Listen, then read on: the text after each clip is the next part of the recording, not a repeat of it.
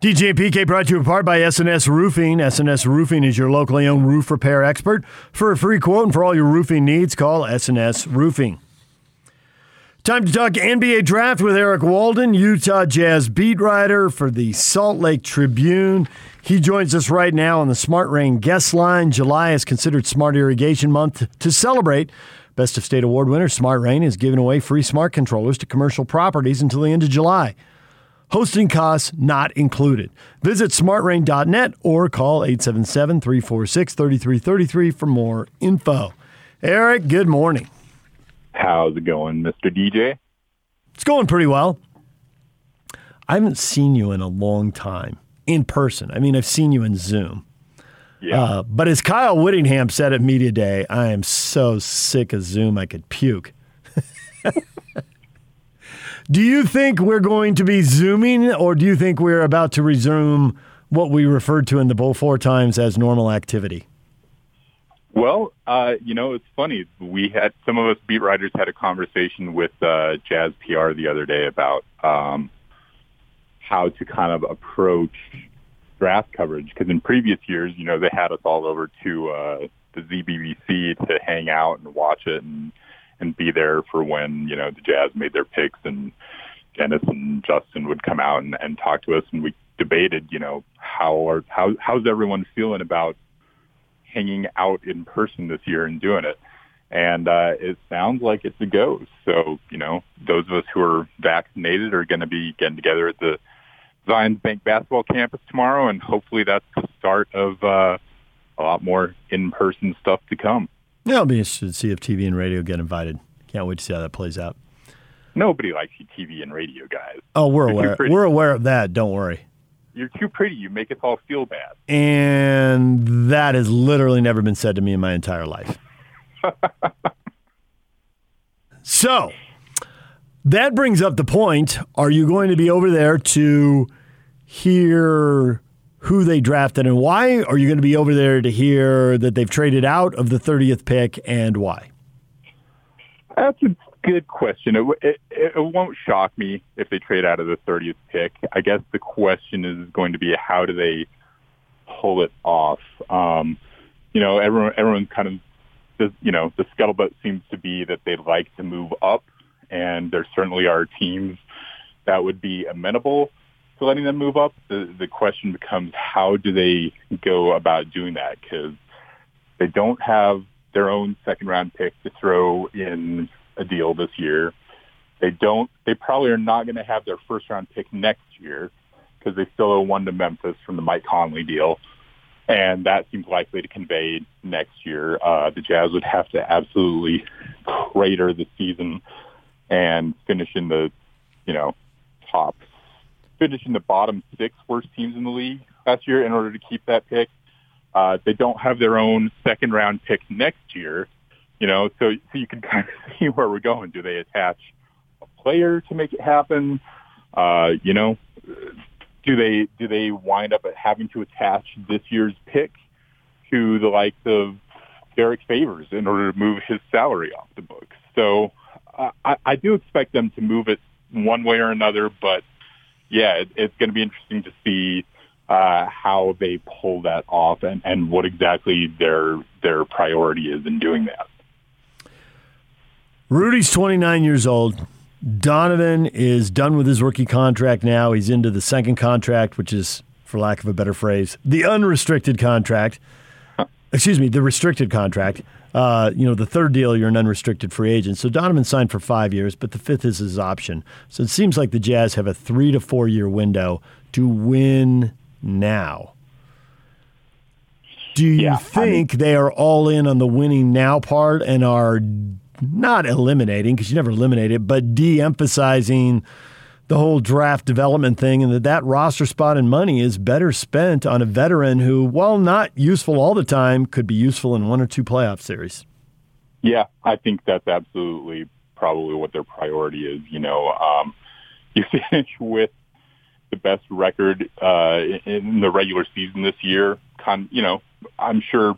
I don't know if they would admit to it being a surprise to them, but I think it was a surprise to a lot of people. They're, you know, if you recall, there were some people predicting the Jazz were going to miss the playoffs entirely this season. So them finishing first was certainly a surprise to some people. But, you know, now that you've shown you can get there, but, um, you know, continue to have that, that heartbreak in the postseason, it seems that uh, they've got great motivation to really kind of go for it. Because, yeah, you know, as, as you mentioned, they're in that spot now where, uh, you know, Donovan's making a bunch of money, Rudy's making a bunch of money. These guys are established in the league.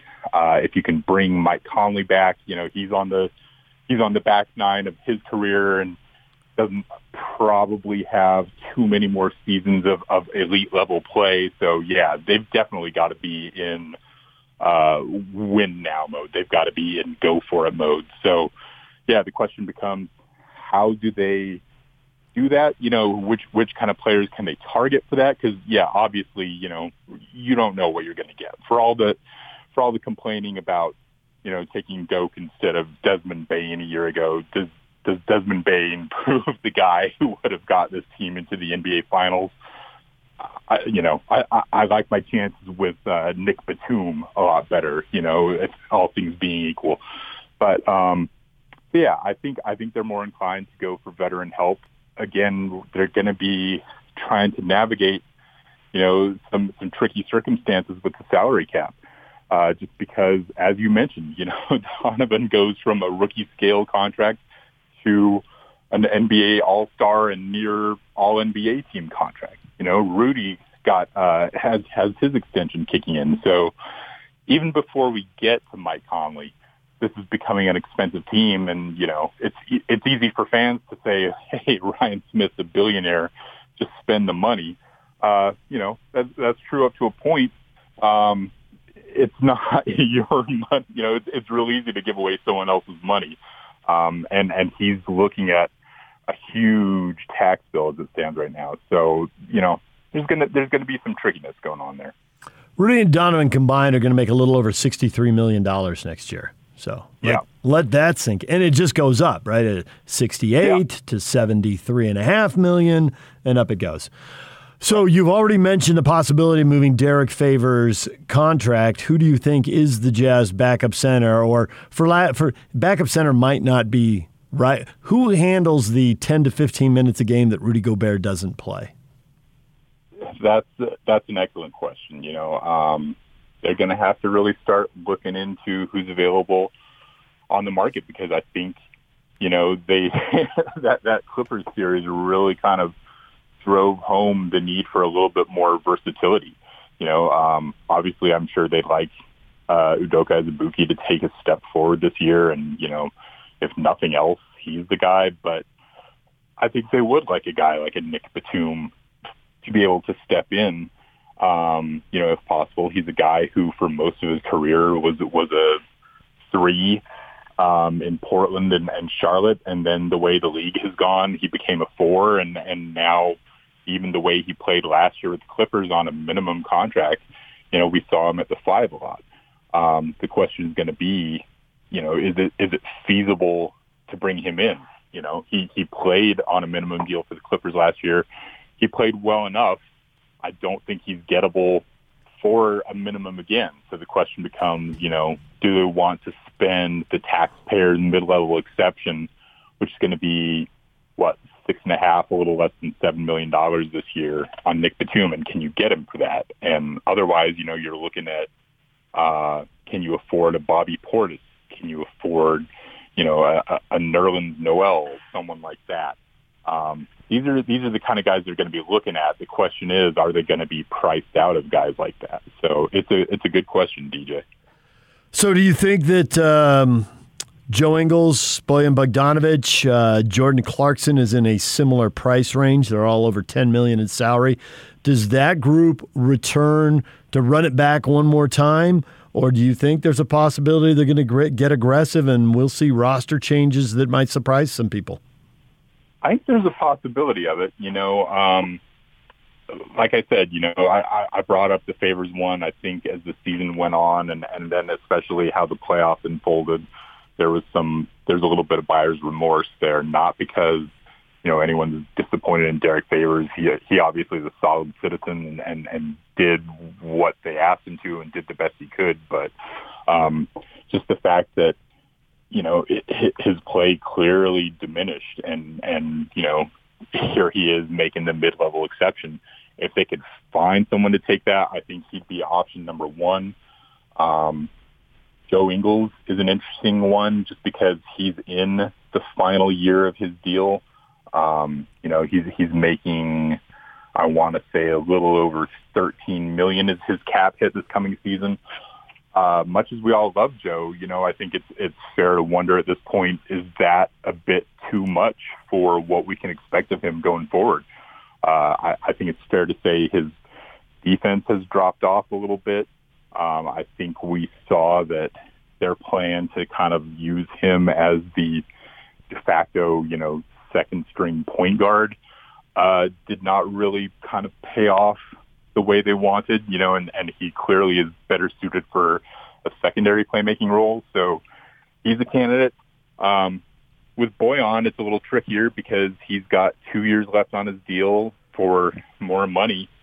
Um, you know, can you find someone that wants him at 18.7 million this year, 19.6 next year? And, you know, again, what are you getting back for these guys becomes the point. You know, at, at what point are you decimating a team uh, excessively? You know, that finished first in the Western Conference. At, at what point do you want to, uh, you know, say, well, we need to change this and this and this? How much?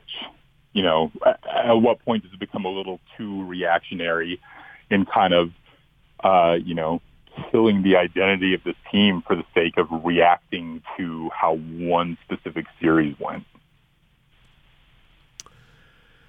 So we can talk about the depth of a team as much as we want, but we've seen star power drive championship teams for decades. And even though the NBA changes, Giannis Antetokounmpo has three 40-point games in the NBA Finals, 50 in the clinching game, and they get the championship. Donovan Mitchell has found another gear every year he's been in the league. At some point, he will peak, but has that happened yet, or do you think he's going to come back even better in the next season? I expect Donovan's going to come back better. You know, I, I think a lot of people in the league feel this way that, um, you know, he's he's on the verge of becoming just an absolute scoring superstar. You know, um, he hasn't necessarily needed to do that in the regular season just because of the way this team has been constructed and the fact that, you know, Mike Conley had his first All-Star season and Bojan Bogdanovich, uh, when he's healthy and when his wrist is right, is a, is a great secondary option. Um, but we've seen him have those moments in the postseason. You know, he's, he's one of the top all-time points per game scorers in NBA playoff history. And granted, his sample size is smaller than a lot of the old timer guys who he's ahead of right now, and and you would expect you know that when he gets a little older and into his career, maybe that'll decline a little bit, but. Yeah, there's absolutely room for him to continue that upward trajectory, and and I don't think anyone uh, believes that he's that he's at his peak yet. You know, um, Rudy Gobert loves to tell us every season that he's only scratching the surface, and and Maybe that's a little bit of hyperbole with Rudy. I don't feel like that's that's the case with Donovan yet. Um, I feel like there's there's more room to go. I mean, uh, if you had asked someone a couple years ago who's the better shooter between Devin Booker and and, Donovan Mitchell, you know, 99 people out of 100 tell you Devin Booker. And is that the case anymore? I mean, you look at their shooting splits and Donovan was a lot more efficient this last season on more, a lot more attempts per game, you know, and that wasn't his game coming into the league. So uh, yeah, I think there's a lot to be excited about there in terms of in terms of his upcoming growth. Miye Oni, Juwan Morgan, Elijah Hughes, are any of these guys about to take the step that in previous seasons we saw Royce O'Neale and Joe Ingles take, where they went from the fringe of the roster into the rotation and contributed? Um, you got any higher hopes for any one of those guys than anybody else? Uh, I would honestly be a little surprised if Juwan Morgan is back on the team this coming season. I don't have any inside intel on that, but just – given, you know, kind of the way they need to go. And, and from what I've seen of him, I don't have a whole lot of hope there.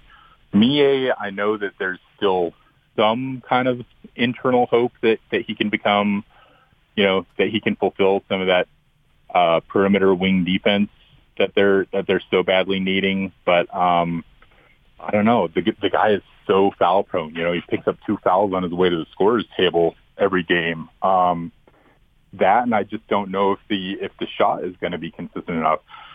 I would say, you know, in, my view, Elijah Hughes maybe has the best uh, potential there of the three to become something, but um, just given how the rookie season went, you know, again, that's that's a difficult projection to make. But of the three, he's probably the one who I personally would lean towards the most.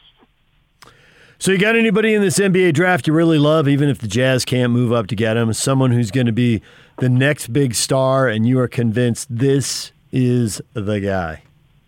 Yeah, Cade Cunningham. You heard of him? I have, uh, but I've seen number one picks flame out before, so not everybody's on the same page. I didn't want to bias you by leading the leading the witness, Your Honor. no, there's you know, I, I don't study the NBA draft with the same intensity and fervor and duration that uh, the great Tony Jones does. a college basketball fanatic and, and, and, and is watching games nonstop all season long. I'm more a guy who pays, you know, attention here and there during the season, but um, you know, I'm mostly focused on what's going on in the NBA, and then and then once the Jazz season over is over, I really kind of take a deep dive in, into you know the college basketball season. Um, you know, yeah, there's there's a lot of there's a lot of guys who I've come to like and, and think something of in terms of guys who are maybe closer to the Jazz's range. I think Oregon's Chris Duarte is, is going to be a great plug and play uh, three point three and D kind of a guy. Um, you know, a lot of teams are maybe a little leery of him just because he's 24 and you don't get the same number of years out of him. Um, but again, I don't think he lasts to where they can get within range to. I've heard uh, he he may go, you know, in the teens at this point, in the mid teens at that. Um, who else? I'm trying to think of some names that uh, you know might be in the in the 20s. I've heard that uh, Ayo of, of Illinois is the guy who's starting to kind of creep back up. He was the guy who was initially thought to be a late second round or a late first round pick kind of dropped into the middle of the second round at one point and now seems to be creeping back up. A lot of teams think, you know, he's a great ball handler and, and is a very switchable wing, uh, six five guy out of out of Illinois. Um, who else? Josh Primo is out of Alabama is the kid I really like, but uh, I don't know that he makes a ton of sense for the Jazz just because he's the youngest guy in the draft this year. He's 18 years old. And if he were to stay in the draft and come out next year, uh, probably would be a top 10 pick. This year, you're paying for a guy who can give you some shooting immediately, but who's going to need a lot of work elsewhere. So uh, those those are some of the names that that stand out to me. Well, as always, we appreciate the time, Eric. Thanks for coming back on the show and uh, spelling out the draft for us. And uh, we'll see if they if they make the trade. I, I expect that's the way it's going, but it's hard to know because you never know what someone's going to call an offer at the last second. Yeah, and and that's the thing that we're hearing that a lot of teams, you know, are are really kind of expecting a ton of movement this year in the draft, but that uh, you know, maybe not a ton of that happens beforehand, you know, that it's, that it is indeed kind of a last minute thing. So we'll keep our eyes and ears peeled and, and see how it goes. And, uh, in the meantime, thanks for having me on. And it was great having a civilized, polite, professional conversation with you and not that other guy. No, whatever. See, people buy that stuff, but you know, you and he know each other better than you and I. Yeah, you've got uh, you've got Tribune history backstory. Yeah, PK and I go way back. I, I first got to know him when I was just a uh, dumb, know nothing student at the University of Utah, trying to find my way in the in the Utah sports market. And uh, believe it or not, PK was actually a guy who who was kind enough to take me under his wing and, and kind of help me out and, and, and teach me a thing or two. So and then yeah, you come uh, on his radio I- I- show and light him up. Is that how? Well, he'd expect nothing less, actually, though. So Yeah, probably, right. probably works I out. mean, this is this is how PK and I go. You know. There you go. Well, Eric, we appreciate the time, uh, and people can follow you at Trib Jazz on Twitter for all the draft updates. Right That's right. there, it is at Trib Jazz. All right, thanks, Eric. Thanks, DJ. Bye. Eric Walden, jazz beat writer for the Salt Lake Tribune. DJ and PK, everything you missed in this show, we will get you up to speed next. Stay with us.